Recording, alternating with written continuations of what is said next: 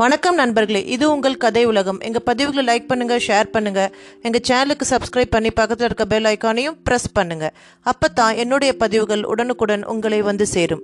திரு இந்திரா சவுந்தரராஜன் அவர்களின் விக்ரமா விக்ரமா பகுதி பதிமூன்று.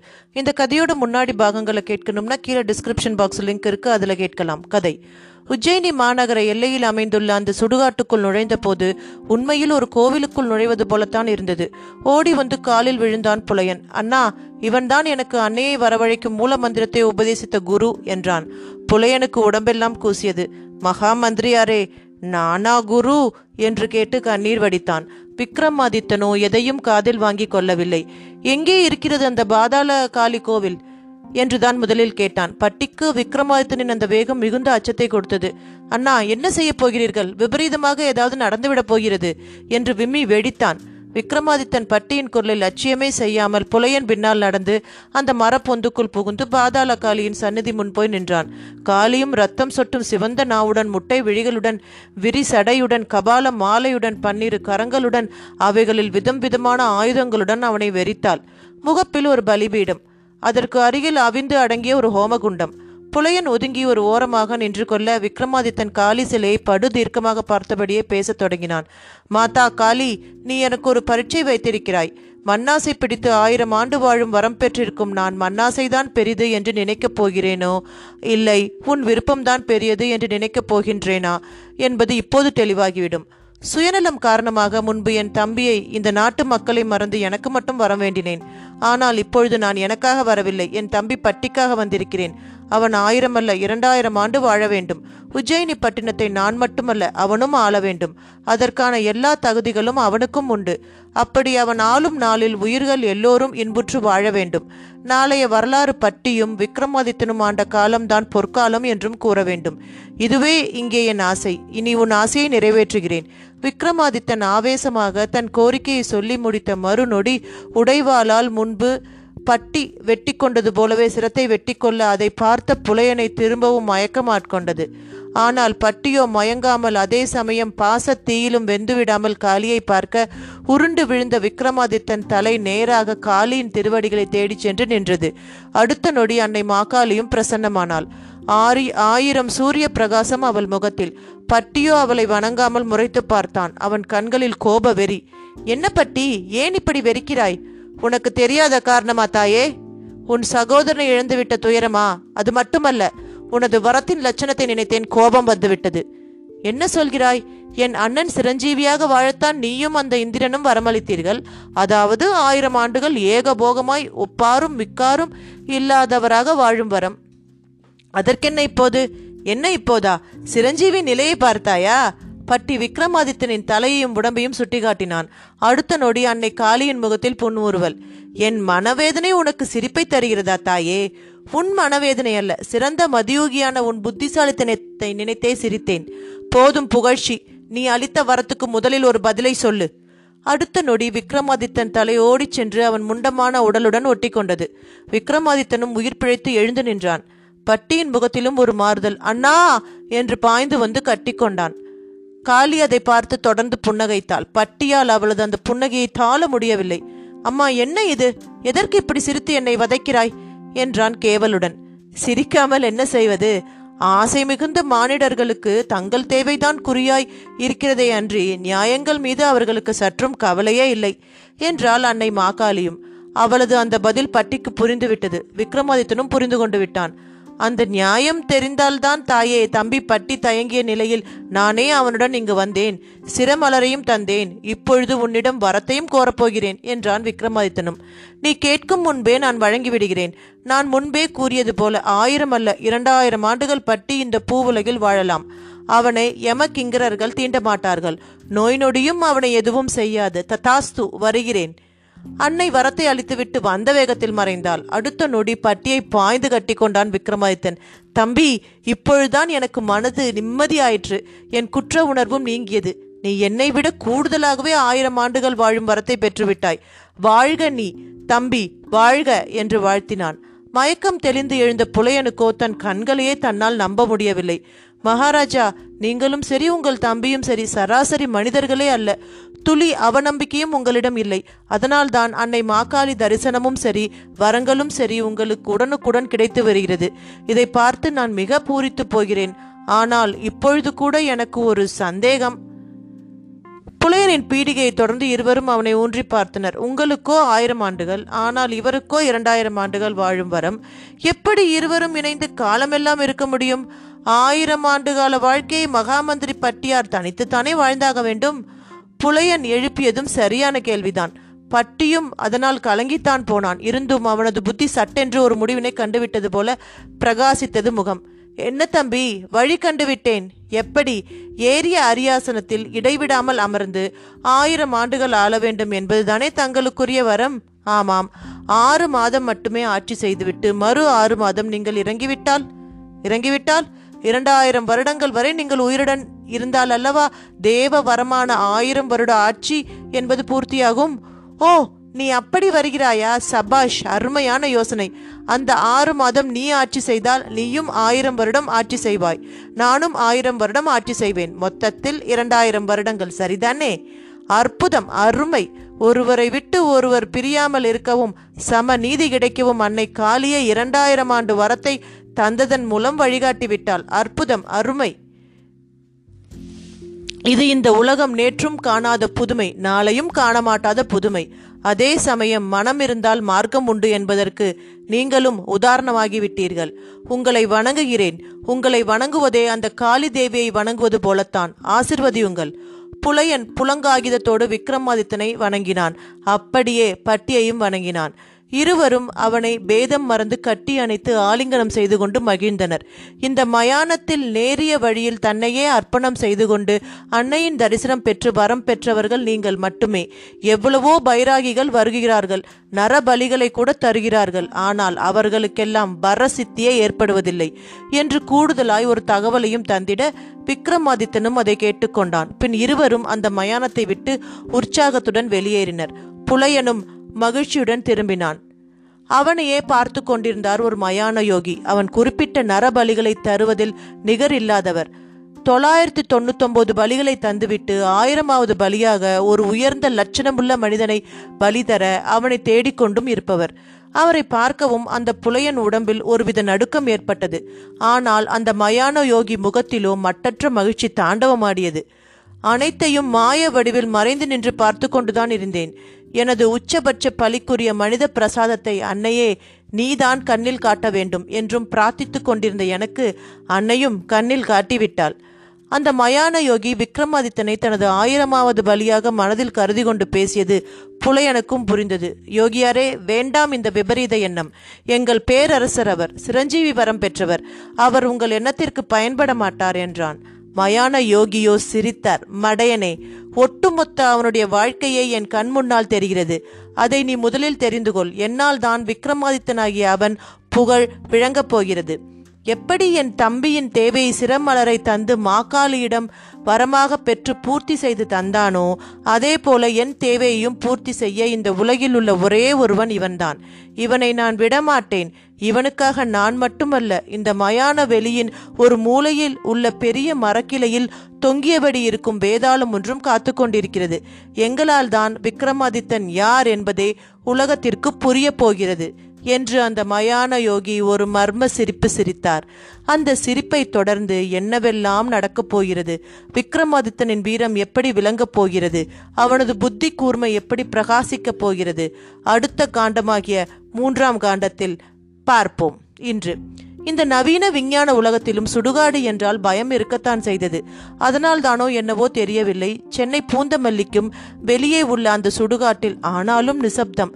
என்னதான் மின்சார சுடுகாடு வந்து ஐந்து நிமிடத்தில் உடம்பை சுட்டு தருகின்றவர்கள் வந்துவிட்டாலும் ஐதீகப்படி கட்டையை அடுக்கி சுற்றி வந்து தண்ணீர் குடம் உடைத்து கர்மகாரியங்கள் செய்து கொல்லியிடுவதில்தான் பலருக்கு திருப்தி போலும். அதன் காரணமாக அந்த மயானத்திலும் சில சடனங்கள் அந்த நள்ளிரவில் எரிந்து கொண்டிருந்தன. முகப்பில் ஒரு பீந்து போன குடிசை. குடிசைக்கு முன் ஒரு கயிற்றுக்கட்டில். அதில் குடிபோதையோடு விழுந்து கிடந்தான் அந்த சுடுகாட்டு புலையனான முனியப்பன் என்பவன். அவனை ஒரு கரம் திடீரென்று தொட்டு உசுப்பியது முனியப்பா டேய்! அவன் அரை போதையில் கண்களை கசக்கிக் கொண்டு எழுந்தான். அவன் எதிரில் கருப்பாய் ஒரு உருவம். கபாலி? கபாலியே தான் என்ன ஃபுல் மப்பில் இருக்கியா? ஆமாம் ராவானா ஏற்றிக்கிட்டா தானே இங்கே தூங்கவே முடியும். ஆமாம் யாரோ ஒரு பார்ட்டியோட வருவேன் காத்திருன்னு சொன்னியே எங்கே பார்ட்டி? முனியப்பன் அப்படி கேட்கவும் கபாலி என்கிற அவன் ஒரு முறை அதிக சப்தமின்றி கைகளை தட்டினான். அதைத் தொடர்ந்து மயான நுழைவாயிலில் அருகே நின்று கொண்டிருந்த கருப்பு கார் ஒன்றிலிருந்து ஒரு ஆறடிக்கு குறையாத உருவில் ஒருவர் அவர்களை நோக்கி நடந்து வரத் தொடங்கினார். அடேங்கப்பா யாருப்பா இது? பனைமரத்தில் பாதியும் தென்னை மரத்தில் மீதியுமா இருக்கிறாரே? ஷ் வாயை மூடு அவர் காதில் விழுந்துட போகுது. அவர் எங்களுக்கெல்லாம் மகா குரு மாதிரி. நாங்களே குருன்னு தான் கூப்பிடுவோம்.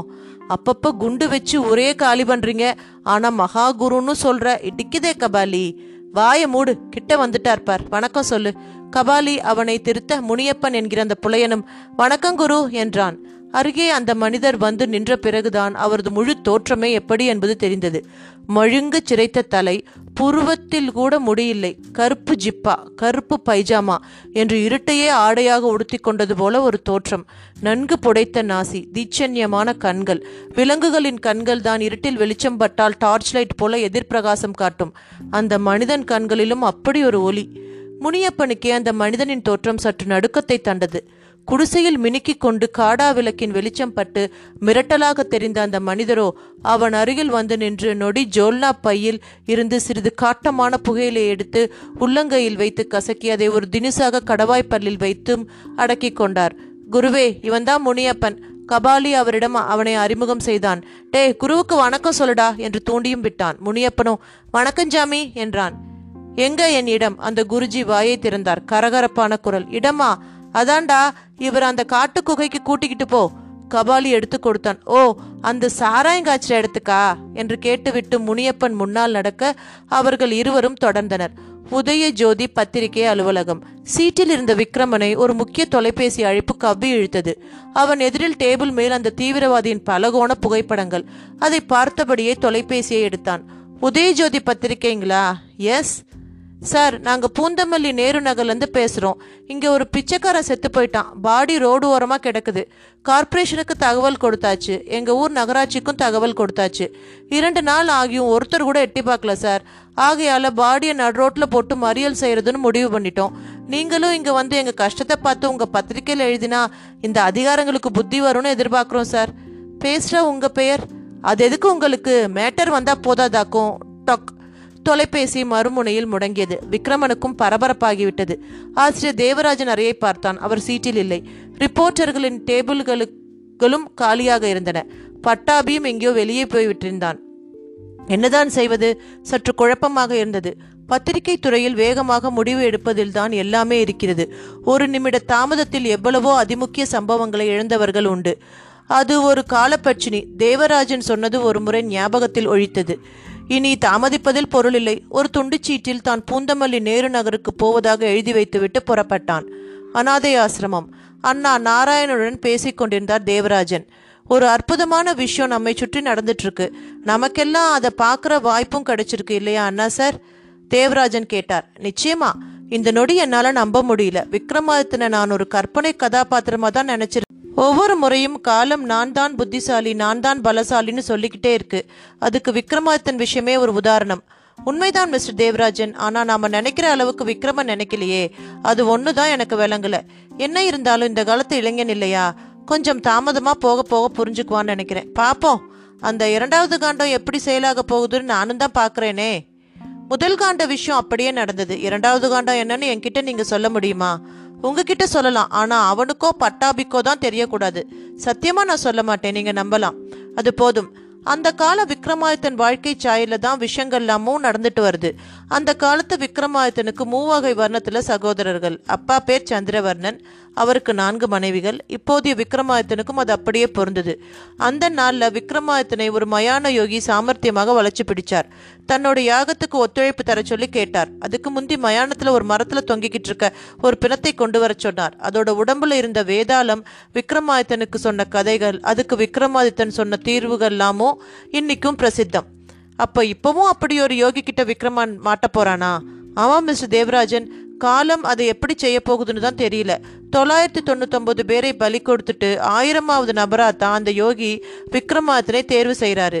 இங்கே இன்னைக்கு அப்படி யார் இருக்காங்கன்னு பார்க்கணும். அண்ணா என்ன சொன்னீங்க? தொள்ளாயிரத்தி தொண்ணூத்தொம்பது பேரை பலி கொடுத்த ஒரு யோகியா? ஆமா அதுதான் விக்ரமாதித்தன் கதை. என்ன ஆச்சரியம்? குண்டு வெடிப்புகள் கொலையில சரியா தொள்ளாயிரத்தி தொண்ணூத்தொன்பது பேரை கொலை செய்த ஒரு தீவிரவாதி பேரு நந்தன் பைராகி. அவன் சென்னை வந்திருக்கிறதா போலீஸ் தகவல். அவனை பத்தி எச்சரிக்கை செய்து எழுத சொல்லியிருக்காங்க. அப்படியா? அப்ப இரண்டாம் காண்ட தகவலும் நடக்க தொடங்கியாச்சு. நந்தன் பைராகி விக்ரமன் சந்திப்பு தான் இனி எப்படின்னு பார்க்கணும். அண்ணா உற்சாகமானார். என்ன அண்ணா? இது எவ்வளவு பயங்கரமான விஷயம். நீங்க உற்சாகப்படுற மாதிரி தெரியுதே. பயங்கரம் எல்லாம் நமக்கு தான் விக்ரமனுக்கு கிடையாது. அவன் புத்திசாலி. அவன் புத்திசாலித்தனம் முன்னா நாமெல்லாம் சுண்டக்கா. அப்போ வேடிக்கை பார்த்தா போதுங்கிறீங்க. பயப்பட தேவையில்லையா? நந்தன் பைராகி தான் இனி பயப்படணும்.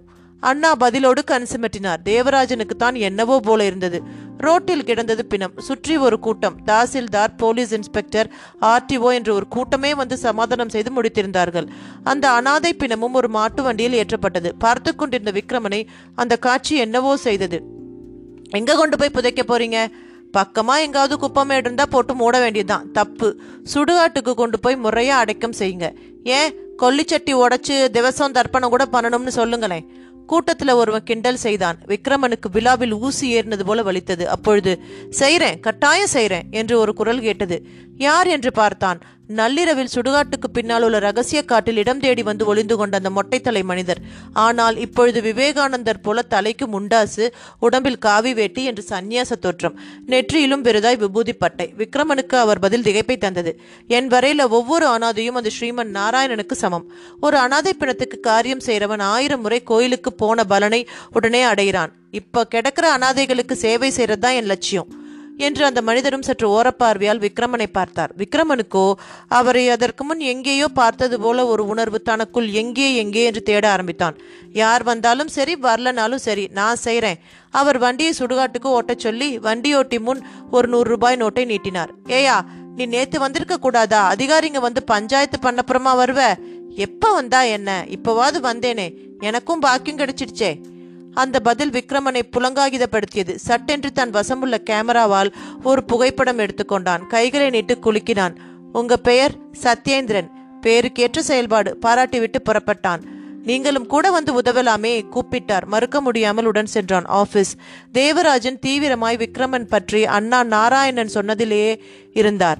உற்சாகமாய் விக்ரமன் வரவும் அவனை எப்பொழுதும் இல்லாதபடி பார்த்தார். சார் அப்படியெல்லாம் பார்க்காதீங்க ப்ளீஸ் என்றவன் பூந்தமல்லி நேரு நகர் விவகாரத்தை சொல்லி முடித்தான். வரும்போது ஃபிலிமை டெவலப் பண்ண கொடுத்துட்டு வந்திருக்கேன். இந்த காலத்தில் சத்யேந்திரன் மாதிரியும் ஆட்கள் இருக்கிறது ஒரு ஆச்சரியமாக இருக்குது சார் அட்டையிலேயே அவர் படத்தை போடணும் என்றான்.